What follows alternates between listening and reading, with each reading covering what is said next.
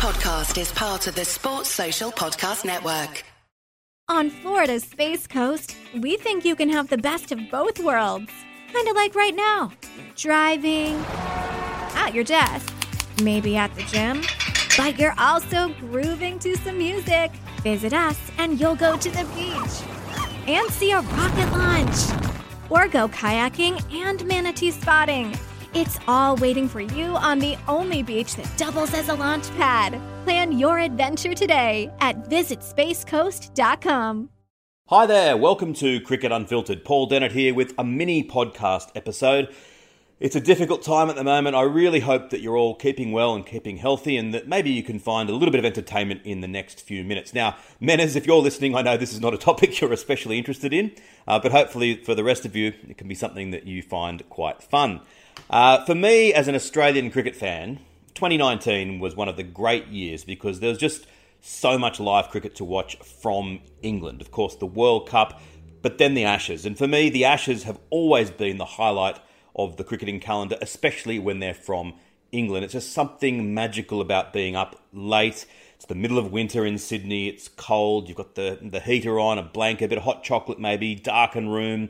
Often I'm the only one up watching. And on TV, one of the world's great sporting contests with a history that's unrivaled, beautiful stadiums, great commentary, absolutely magical. And I think we tend to take it for granted a little bit that these days we turn on the TV, we're going to get every single ball live and in HD. But it's something that's always fascinated me as to, well, when did this TV era of watching cricket from the other side of the world kick in? Because, of course, way back in the day, it was the radio that was the only source of being able to listen, to consume the cricket in England, which had a majesty all of its own, lying in bed with the radio tucked to your ear on a low volume. When did the TV era start?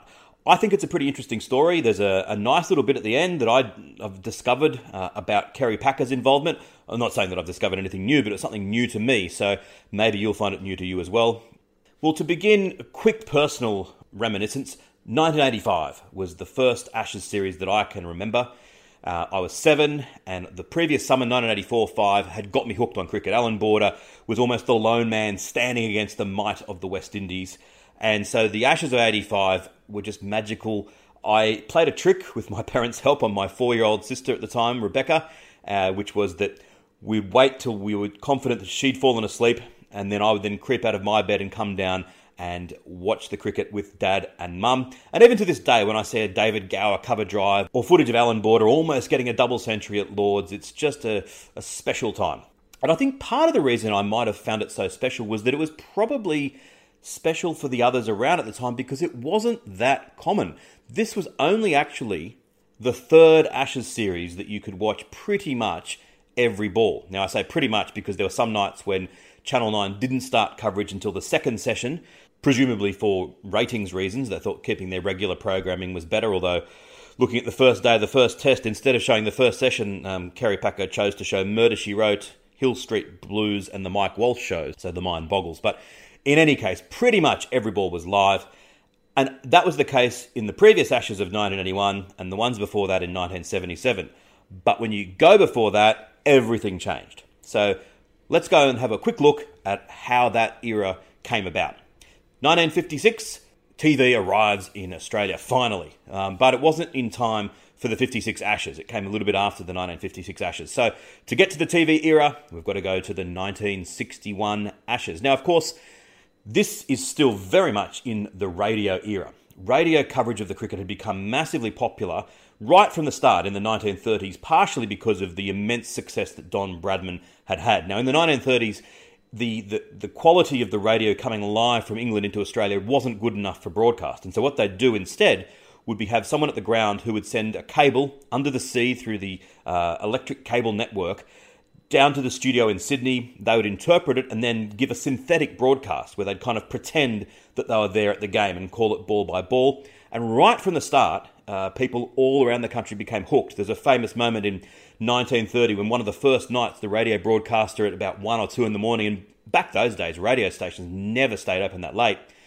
started to think, I might be talking, no one's listening. And he said, is anyone listening? Can someone give me a signal?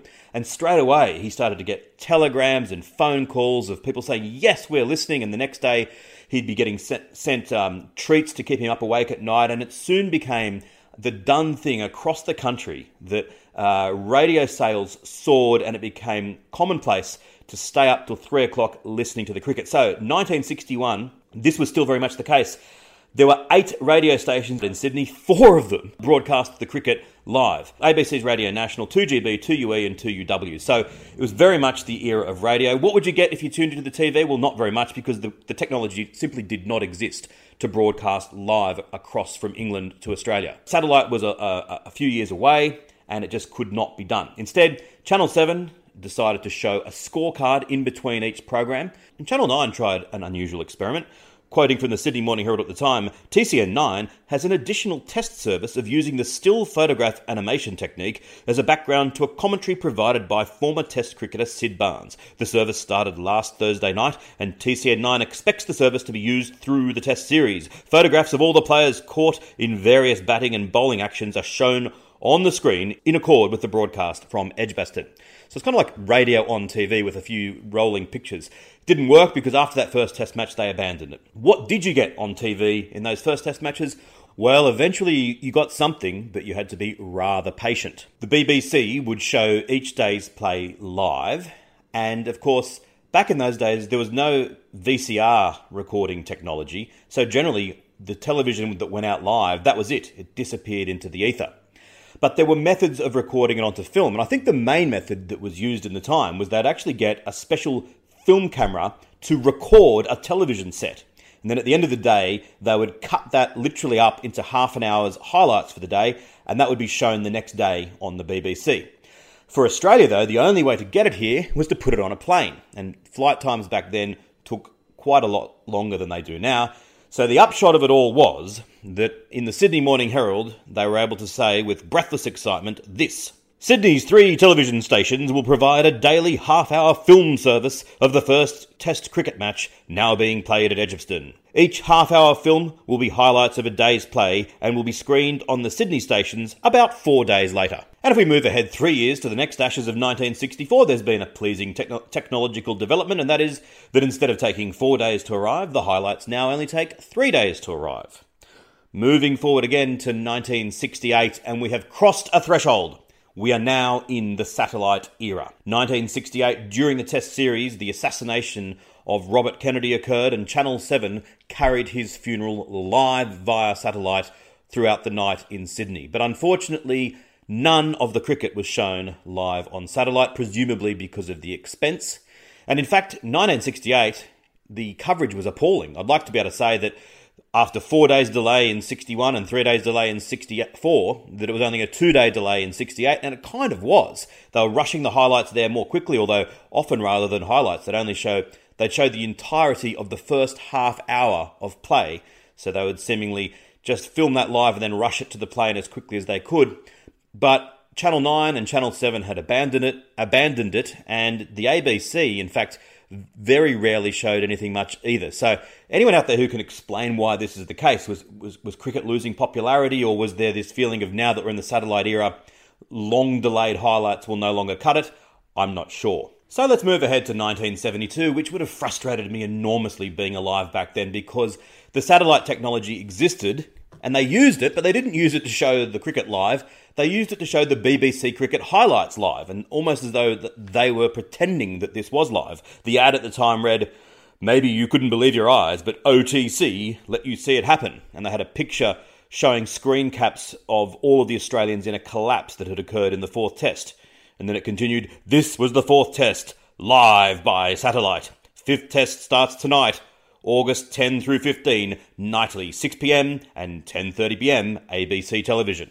But finally, on the final day of the final Test match in 1972, ABC made the decision to switch to live broadcasting. It must have been a very last-minute decision, because even the TV guide of that day didn't say that. But Australia was on the verge of levelling the series 2-2. They'd gone into the series as strong underdogs, but under the newish leadership of Ian Chappell with lots of exciting players, including Dennis Lilly and Greg Chappell and others, Australia had really taken it up to England. And they were losing 2-1, but were looking like they were going to win the final Test match. And so it went live. And I've actually had this confirmed by Tim Lane, Rick Finlay and Jim Maxwell, which are a pretty impressive trio.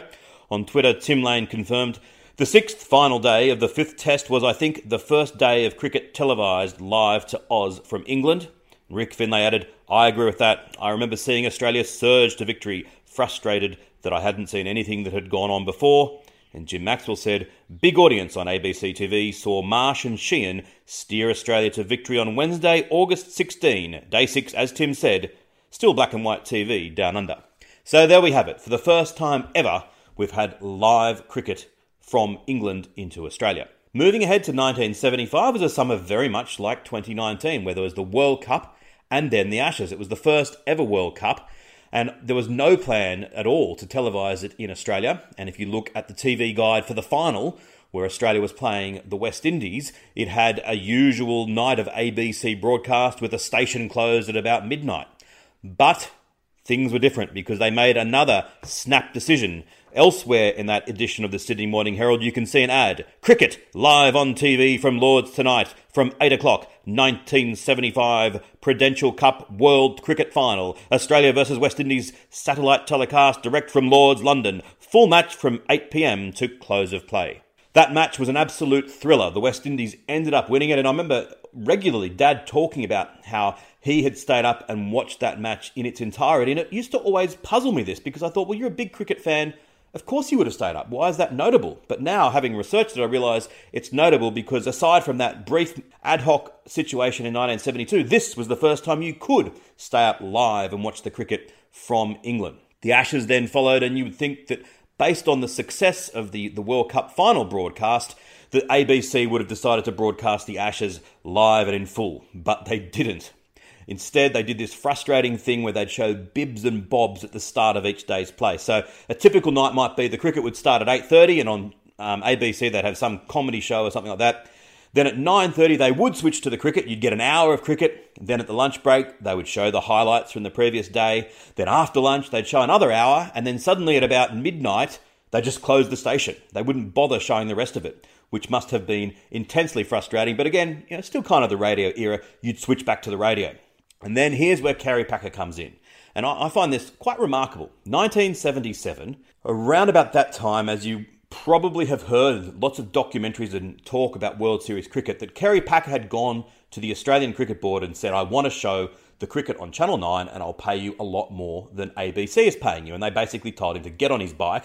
And that was one of the reasons that they then decided to launch World Series cricket. The Ashes of 1977 in England was when the story of World Series cricket broke. Indeed, the Ashes were overshadowed, and there was lots of people saying, "Oh, this Australian businessman, he's ruining cricket, he's a traitor," and blah, blah, blah. But the ironic thing was that Packer must have approached and received permission to cover the cricket from the England Cricket Board, because the 1977 Ashes were on Channel 9 and not on ABC.